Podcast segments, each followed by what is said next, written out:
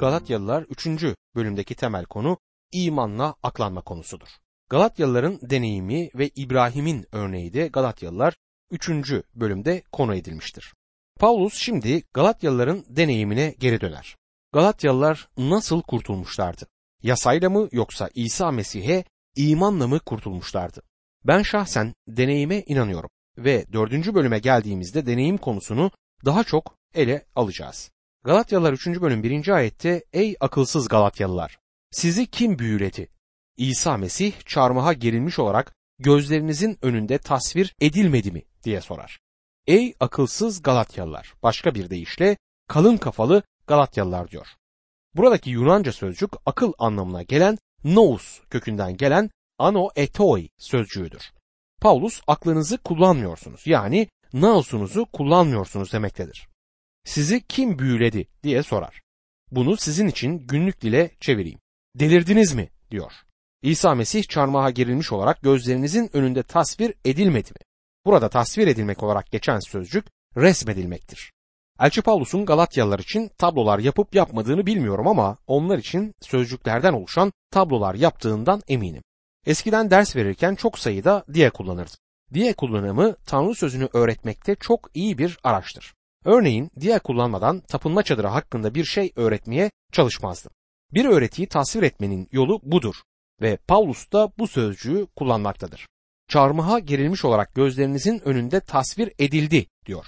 Kurtuluşunuzu mümkün kılan onun çarmıhtaki ölümüydü diyor bir başka deyişle. Galatyalılar 3. bölüm 2. ayette sizden yalnız şunu öğrenmek istiyorum. Kutsal ruhu yasanın gereklerini yaparak mı yoksa duyduklarınıza iman ederek mi aldınız? Burada çok dikkatli olmamız gerekir. Müjde deneyimlere bakılmaksızın gerçek ve doğrudur. Deneyimin yaptığı şey müjdeyi desteklemesidir. Günümüzde deneyimlerinden ötürü gerçek hakkında mantık yürüten pek çok insan var. Ben şahsen Tanrı sözünün gerçekten deneyime mantık yürüttüğüne inanıyorum. Deneyimler görmemezlikten gelinmemelidir ama gerçekle de sınanmalıdır. Herkesin farklı deneyimleri olacaktır. Bir tarikatın kurucularından birinin deneyimini anlattığını duydum. Sonra başka bir kadının kendi deneyimini anlattığını da duydum. Ve her ikisi birbirinden tamamen farklıydı. Peki hangisini izlemeliyiz? Doğrusunu isterseniz ikisini de izlemeyeceğim. Bir keresinde bir adam bir toplantıda ayağa kalkıp kutsal kitaptan bazı ayetler okudu. Bu ayetlerin yorumu hakkında farklı görüşler olduğundan ve bizler de burada tartışmak istemediğimizden size kendi deneyimimi anlatayım dedi. Deneyimi ise bu ayetlerle hiç alakası olmayan şeylerden oluşuyordu. Gerçeği kendi deneyimleri üzerine kuruyordu bu adam. Böyle bir şey yapılamaz. Deneyim müjdeyi Tanrı sözünü desteklemelidir. Kutsal ruhu yasanın gereklerini yaparak mı yoksa duyduklarınıza iman ederek mi aldınız diyor. Paulus bu sözlerle ne demek istemektedir? İşitme organı olan kulaktan mı söz eder yoksa mesajı almaktan ya da mesajın kendisinden mi söz etmektedir? Bence sürecin tümünden söz eder. Kurtulmadan önce bir şeyi duymanız gerekmektedir. Çünkü müjde Tanrı'nın sizin için yapmış olduğu bir şeydir ve sizin de bunu bilmeniz gerekir. Elçi Paulus bu bölümde birkaç tane soru sorar. Bu insanlara dönüp deneyimlerine bakmalarını söyler ve onlara deneyimleriyle ilgili altı tane soru sormaktadır. İlk soru şudur. Kutsal ruhu yasanın gereklerini yaparak mı yoksa duyduklarınıza iman ederek mi aldınız? Hiçbir yerde eski antlaşmada bile kimse kutsal ruhu yasanın gereklerini yaparak almamıştır. Galatyalılar hiçbir zaman yasanın ruhunu almamışlardır. Kutsal ruh iman edişin kanıtıdır. Kutsal kitap bizlere Romalılar 8. bölüm 9. ayette ne var ki Tanrı'nın ruhu içinizde yaşıyorsa benliğin değil ruhun denetimindesiniz. Ama içinde Mesih'in ruhu olmayan kişi Mesih'in değildir der. Ve aynı zamanda Efesliler 1. bölüm 13. ayette gerçeğin bildirisini, kurtuluşunuzun müjdesini duyup ona iman ettiğinizde siz de vaat edilen kutsal ruhla onda mühürlendiniz der. Şimdi ikinci soruyu görüyoruz. Galatyalılar 3. bölüm 3. ayette bu kadar akılsız mısınız? Ruhla başladıktan sonra şimdi insan çabasıyla mı bitirmeye çalışıyorsunuz diye sorar. Paulus'un sorduğu soru şudur. Sizin iman etmenizi sağlayan, sizi Mesih'e getiren kutsal ruhsa ve şimdi içinizde Tanrı'nın ruhu yaşıyorsa, şimdi bedeni kontrol altında tutmak için verilmiş olan yasaya dönüp daha yüksek bir düzeyde mi yaşayabileceğinizi sanıyorsunuz diyor. Galatyalılar 3. bölüm 4. ayette boş yere mi bu kadar acı çektiniz? Gerçekten boşuna mıydı der. Paulus Galatyalılara çektiğiniz bütün acıların boşa çıkmasına mı izin vereceksiniz diye sormaktadır. Onlara müjdeyi kabul etmelerinin bedelini ödediklerini hatırlatmaktadır. Bütün bunlar boşuna amaçsız mı gerçekleşecekti? Şimdi bir başka soruyu sorar. Galatyalılar 3. bölüm 5. ayette. Size kutsal ruhu veren ve aranızda mucizeler yaratan Tanrı bunu yasanın gereklerini yaptığınız için mi yoksa duyduklarınıza iman ettiğiniz için mi yapıyor? Elçi Paulus onların arasındaki hizmetinden söz eder. Hristiyanları Yahudileştirmeye çalışanların onun elçiliğine saldırıda bulunduklarını hatırlarsınız. Onun daha yeni bir elçi olduğunu, özgün 12'lerden biri olmadığını söylemekteydiler. Mesih'in yeryüzündeki hizmeti sırasında onunla birlikte değildi. Daha sonra ortaya çıktı. Paulus Galatyalılara onların ülkesine giden, onlara Tanrı sözünü bildiren ve aralarında mucizeler yapanın kendisi olduğunu hatırlatır. Tüm bunları yasanın işleri olarak yapmamıştı. Paulus bunun dikkatle altını çiziyor. Rab İsa Mesih'i onlar için ölen, dirilen ve kendisine güvendikleri kişi olarak bildirir. Bunu yaptıklarında bir mucize gerçekleşmişti. Yani yeniden doğmuşlardı. Elçi Pavlus elçi olduğu hakkındaki kanıta sahipti. O zamanlarda elçilere belirtiler verilmekteydi. Yani habercilere elçi olduklarını kanıtlayan armağanlar veriliyordu. Benim kutsal kitaptan anladığım kadarıyla elçiler kutsal kitapta adı geçen bütün belirli armağanlara sahip olduklarını kesin olarak söylemek isterim. Pavlus mucizeler yapabiliyordu. Hastaları iyileştirebiliyordu.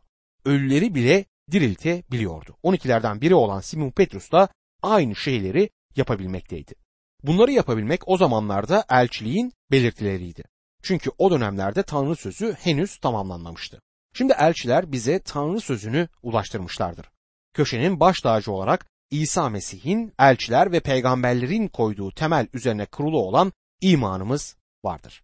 Mesajlarına, duyurdukları müjdelerine inanabilirlik katan mucizeler yapabilme yetenekleriydi.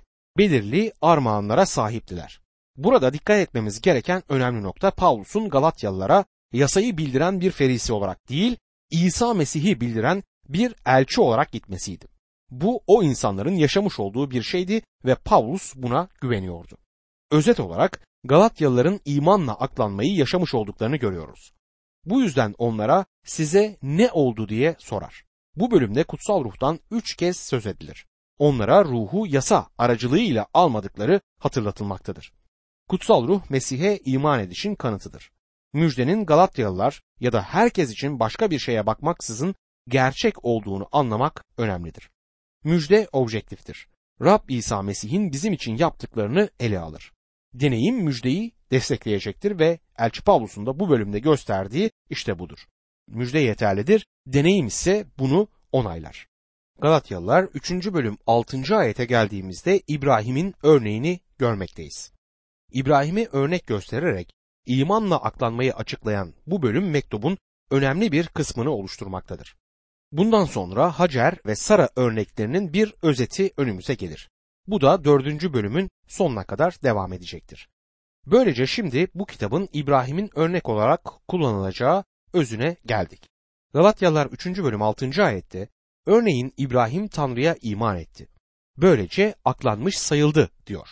Bu ayet yaratılış 15. bölüm 6. ayetten İbrahim hakkındaki bir aktarmadır. Avram Rab'be inandı. Rab bunu ona doğruluk saydı. Bu ayet ayrıca Romalılar 4. bölüm 3. ayette de bizlere aktarılmaktadır. Örnek İbrahim'in hayatının iman yaşamının ilk kısmından gelmektedir. İbrahim imanla aklanmaya çok iyi bir örnektir. Paulus onu hem Romalılar aynı zamanda da hem de Galatyalılar mektuplarında örnek olarak kullanmaktadır. İbrahim'in yasa aracılığıyla aklandığı söylenmezdi çünkü Musa'nın yasası İbrahim'den 400 yıl sonra verilmişti. Tanrı kendisine sünnet buyruğunu vermeden önce de aklandığı söylenemez. Günümüzde vaftiz inanının imanının arması ve kanıtı olduğu gibi sünnet de İbrahim'in imanının arması ve kanıtıydı. Ne sünnet ne de vaftiz insanı kurtarabilir. Aslında bu türden fiziksel eylemlerin ya da farklı işlerin kurtuluşa hiçbir katkısı yoktur. Bunlar sadece içsel bir işin dışa vurulmuş kanıtlarıdır. Burada sözü edilen olay yaratılış 15. bölümde yer alır. İbrahim yeğeni Lut'u kurtarmak için Doğu krallarıyla savaştıktan sonra Sodom ve Gomora krallıklarından herhangi bir ganimet almayı reddeder. Tanrı ben senin kalkanın ve büyük ödülünüm diyerek ganimeti reddederek iyi bir şey yaptığı konusunda ona güvence vermek için İbrahim'e görünür. İbrahim pratik biriydi ve Rab'le biraz açık konuşmaya başladı ve Rabbin bizim de bunu yapmamızı istediğini hissediyorum. Oğlum yok ve sen bana bir oğlum olacağını söylemiştin diyor İbrahim. Rab bundan söz ettiğin iyi oldu İbrahim. Sana söylemek istediğim bir şey var diyor. Tanrı ona soyundan gelecek olanların deniz kenarındaki kumlar kadar sayısız olacağını zaten söylemişti. Şimdi Tanrı onun elini tutup göklere bakmasını söyler. Vakit gece olmalıydı. Gökyüzünde çıplak gözle 5000 yıldızın görülebileceğini duymuştum. 16 inçlik bir teleskopla 50 bin yıldız görüyorsunuz ve 100 ya da 200 inçlik bir teleskopla neler görebileceğinizi bilmiyorum. Her ne olursa olsun herhangi bir teleskopun size o zaman görünen yıldızları tam olarak sayısıyla gösterebileceğini sanmıyorum. Tanrı İbrahim'e yıldızları sayamazsın. Aynı şekilde soyundan gelecek olanları da sayamayacaksın demiştir. İbrahim'in yanıtının ne olduğunu biliyor musunuz? Avram Rab'be inandı. Rab bunu ona doğruluk saydı diyor Yaratılış 15. bölüm 6. ayetti. Özgün dil olan İbranice'de düşünce çok güzel bir şekilde dışa vurulmuştur. Tam olarak İbrahim'in Rab'be amin dediğini söyler. Tanrı ben bunu yapacağım dedi ve İbrahim de amin diye Tanrı'yı yanıtladı. Bunun sizin ve benim hayatlarımız için uygulaması var mıdır? Tabii ki vardır. Tanrı size ve bana sizin için ölmek üzere oğlumu verdim. Eğer ona iman ederseniz mahvolmazsınız, sonsuz hayata sahip olursunuz demektedir. Siz buna amin diyecek misiniz? Tanrı'ya inanacak mısınız? Onun oğlunu kabul edecek misiniz? Eğer bunları yaparsanız imanla doğru sayılmış yani aklanmış olursunuz. İbrahim'in yaptığı da buydu. Tanrı'ya inandı ve o anda Tanrı onu doğru ilan etti. Peki işlerinden ötürü mü doğru ilan etti? Hayır. İşleri kusursuz değildi. Tanrı'ya sunacak kusursuzluğu yoktu. Paulus birazdan bu düşünceyi daha da açacaktır. İbrahim o anda kusursuzluğa sahip olmadığı halde daha sonra sahip oldu. Çünkü imanı İbrahim'e doğruluk sayıldı. Bu aklanma doktrinidir. İbrahim Tanrı'nın önünde aklanmış olarak durur. Bundan sonra İbrahim Tanrı'ya bana söylediklerini yazıya geçirebilir misin dedi. Belki siz ben tekvin yani yaratılış kitabını okudum ama öyle bir şey hatırlamıyorum diyorsunuzdur. Dikkat edin. Yaratılış 15. bölüm 7. ayette. Tanrı Avram'a bu toprakları sana miras olarak vermek için Kildanilerin Ur kentinden seni çıkaran Rab benim dedi. İbrahim'in yanıtını dinleyin. 8. ayette Avram, ey egemen Rab bu toprakları miras alacağımı nasıl bileceğim diye sordu. Yani bunu yazıya dök diyor. Tanrı İbrahim'e mahkemeye gel ve sana bir yazı vereyim diyor. Şimdi birisi bir dakika böyle bir şey söylemiyor diyor. Ama diyor dostum.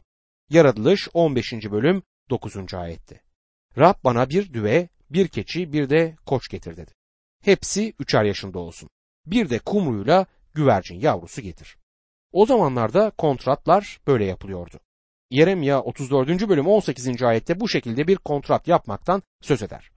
O zamanlarda bir kontrat yapıldığında birisi bir şey yapmayı kabul eder ve diğeri de buna karşılık bir şey yapmayı kabul ederdi. Yani karşılıklı anlaşırlardı. Bir kurbanı iki parçaya bölerler, yarısını bir tarafa, diğer yarısını da diğer tarafa koyarlardı. Sonra da el ele tutuşup iki parçanın arasında yürürlerdi. Bunu yapmaları kontratı mühürlerdi. Günümüzde bir notere gitmekle, bir noterin önünde antlaşmayı onaylamakla aynı şeydi bu. Bunun üzerine İbrahim kurbanları hazırladı ve bekledi. Bütün gün bekledi. Etlerin üzerine kuşlar geldi ve İbrahim onları kovdu. Tanrı İbrahim'le buluşmakta geç kalmıştı. Güneş batana dek oraya gelmedi. Yaratılış 15. bölüm 12. ayetten bunu anlıyoruz. Tam kontratı imzalamak üzereyken Tanrı İbrahim'i derin bir uykuya daldırır. Bunun nedeni İbrahim'in kurbanların arasından Tanrı ile yürümemesi gerektiğidir. İbrahim'in hiçbir vaatte bulunmaması gerekir. Vaat etme işini Tanrı yapmaktadır. Yaratılış 15. bölüm 17. ayette güneş batıp karanlık çökünce dumanlı bir mangalla alevli bir meşale göründü ve kesilen hayvan parçalarının arasından geçti diyor. Tanrı etlerin arasından tek başına geçti çünkü antlaşmayı Tanrı yaptı. Ve İbrahim'in yükümlülüğü Tanrı'ya güvenmekti. Eğer antlaşma İbrahim'in sadakatine belki her gece dua etmesine bağlı olsaydı o zaman vaadin hiçbir faydası olmazdı. Bu yüzden bütün vaatleri Tanrı veriyor ve antlaşma Tanrı'nın sadakatine bağlı oluyordu. Dostum 2000 yıl önce İsa Mesih sizin ve benim günahlarımızın bedelini ödemek için çarmıha gitti. Tanrı kurtulmanız için sizden dualar etmenizi ya da pazar okulunda iyi bir çocuk olmanızı istemiyor. Sizden sizin için ölen oğluna güvenmenizi istiyor. Kontratı yapan odur. Vaadi veren, antlaşmayı yapan odur ve sizi o kurtaracaktır. İşte bu yeni bir kontrattır dostum. Eski kontratı İbrahim'le yapmıştı. İbrahim Tanrı'ya iman etmişti. Tanrı'ya amin demişti. İbrahim iman etti ve bu ona doğruluk sayıldı. Tanrı hala bizlerden kendisine inanmamızı istiyor. Mesih'e güvenin ve kurtulacaksınız diyor. Önümüzde çok görkemli bir resim var. Galatyalılar 3. bölüm 7. ayette öyleyse şunu bilin ki İbrahim'in gerçek oğulları iman edenlerdir diye yazar. Tanrı yasa verilmeden çok önce bunu İbrahim için yapmıştı. Tanrı İbrahim'in iyi işlerinden ötürü onunla bir antlaşma yapmadı. İbrahim'e eğer bana inanırsan ben bunu senin için yapacağım demiştir. İbrahim sana inanıyorum diye karşılık verir. Tanrı imanınızın sağlam bir temel üzerinde olmasını ister. Ama dostum eğer Tanrı'ya gelirseniz ona imanla gelmelisiniz. Tanrı yüreğinizin kapısına gelmiştir. Daha ileriye gelemez. Kapıyı kırmayacaktır. Kapıyı çalıp vahiy 3. bölüm 20. ayette söylediği gibi işte kapıda durmuş kapıyı çalıyorum. Biri sesimi işitir ve kapıyı açarsa onun yanına geleceğim. Ben onunla, o da benimle birlikte yemek yiyeceğiz demektedir. Kapıyı ancak siz açabilirsiniz. Siz ve ben Mesih'e kurtarıcı olarak güvendiğimizde İbrahim'in kurtulduğu şekilde imanla kurtuluruz.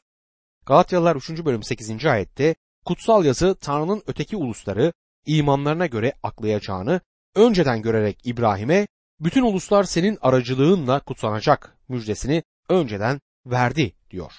Kutsal yazı Tanrı'nın öteki ulusları imanlarına göre aklayacağını önceden görerek İbrahim'e müjdesini önceden verir. Eğer işler olmadan iman İbrahim için yeterli değil idiyse biz neden farklı bir şey arzulayalım? Ve kutsanma İbrahim'in yasayı yerine getirmesinin değil imanının karşılığı olduğu gibi bizler neden imandan yasanın işlerine geri dönelim? Tanrı İbrahim'e müjdeyi verdi. Tanrı bunu ne zaman yaptı? Elçi Paulus'un bize verdiği ilk örnek İbrahim'in iman hayatının başlangıcıdır. Şimdi Paulus İbrahim'in yaratılış 22. bölümde kaydedilen iman yaşamının sonlarında gerçekleşen bir olaydan söz eder. Bu İbrahim İshak'ı sunakta sunduktan sonra gerçekleşmiştir. Sunu dedim çünkü Tanrı onu durdurduğunda onu sunmak üzereydi ve Tanrı İbrahim'i bunu yapmış olarak saydı. Tanrı'ya imanı olduğunu, Tanrı'nın İshak'ı ölümden dirilteceğine inandığını gösterdi. İbraniler 11. bölüm 19. ayette İbrahim Tanrı'nın ölüleri bile dirilteceğini düşündü. Nitekim İshak'ı simgesel şekilde ölümden geri aldı der. Tanrı'nın İbrahim'in iman etkinliğine verdiği karşılığa dikkat edin. Yaratılış 22. bölüm 15 ila 18. ayetler arasında şöyle yazar. Rabbim meleği göklerden İbrahim'e ikinci kez seslendi. Rab diyor ki kendi üzerime ant içiyorum. Bunu yaptığın için biricik oğlunu esirgemediğin için seni fazlasıyla kutsayacağım. Soyunu göklerin yıldızları, kıyıların kumu kadar çoğaltacağım. Soyun düşmanlarının kentlerini mülk edinecek. Soyunun aracılığıyla yeryüzündeki bütün uluslar kutsanacak. Çünkü sözümü dinledin. Belli ki bu sırada Tanrı İbrahim'e müjdeyi bildirmişti. Çünkü İshak'ın sunulması Mesih'in sunulmasının en iyi örneklerinden birini oluşturur. Tanrı İbrahim'in oğlunu kurtardığı halde kendi oğlunu kurtarmamış, onu hepimiz için ölüme teslim etmiştir. Elçi Paulus'un İbrahim'in hayatında görmemizi istediği önemli şey onun Tanrı'nın sesine itaat ettiğidir. Tanrı kendisine bunu buyurduğunda İbrahim oğlunu sunmaya razıydı ve Tanrı dur dediğinde durdu.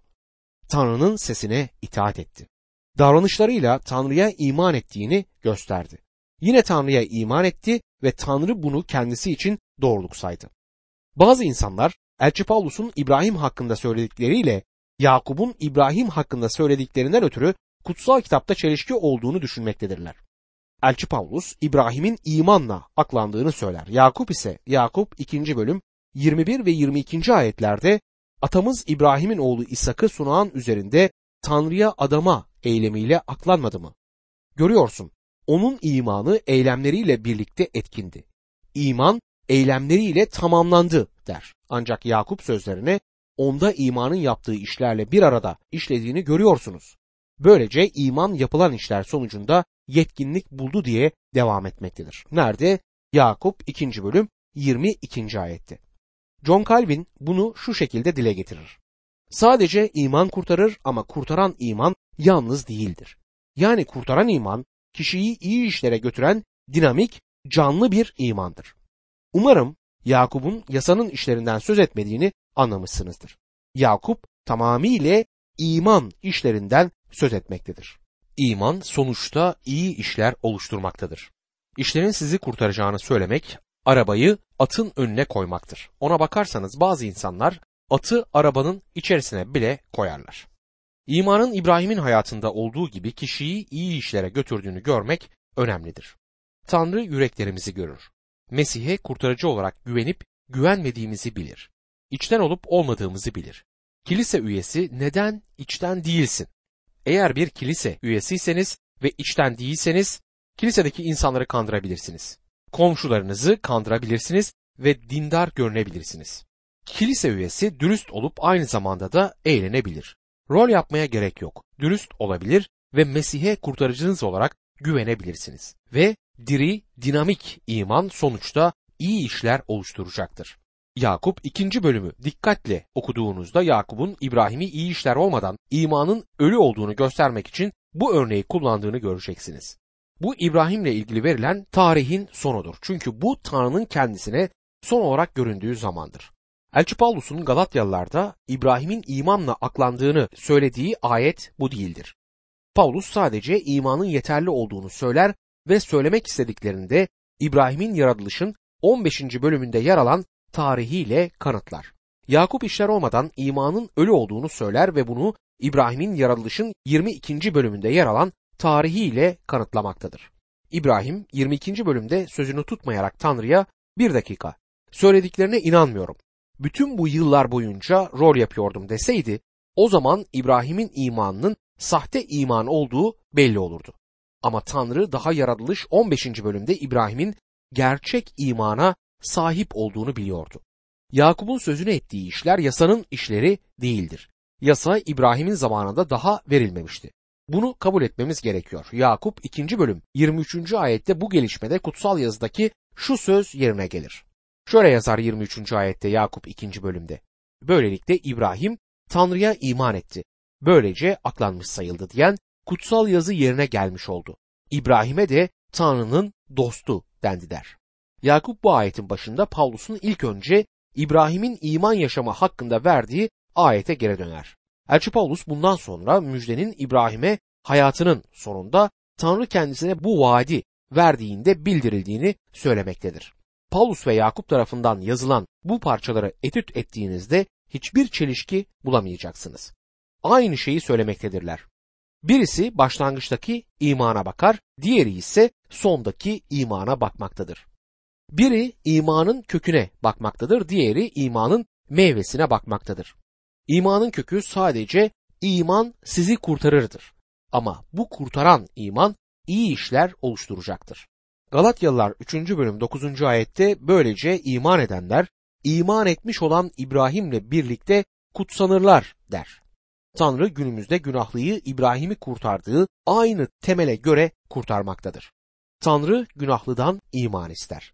Tanrı İbrahim'den kendisinin onun için belirli şeyleri yapacağına inanmasını istemiştir.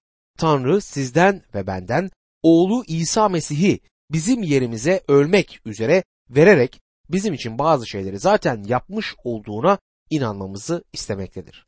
İman günümüzde insanın kurtulmasının yoludur.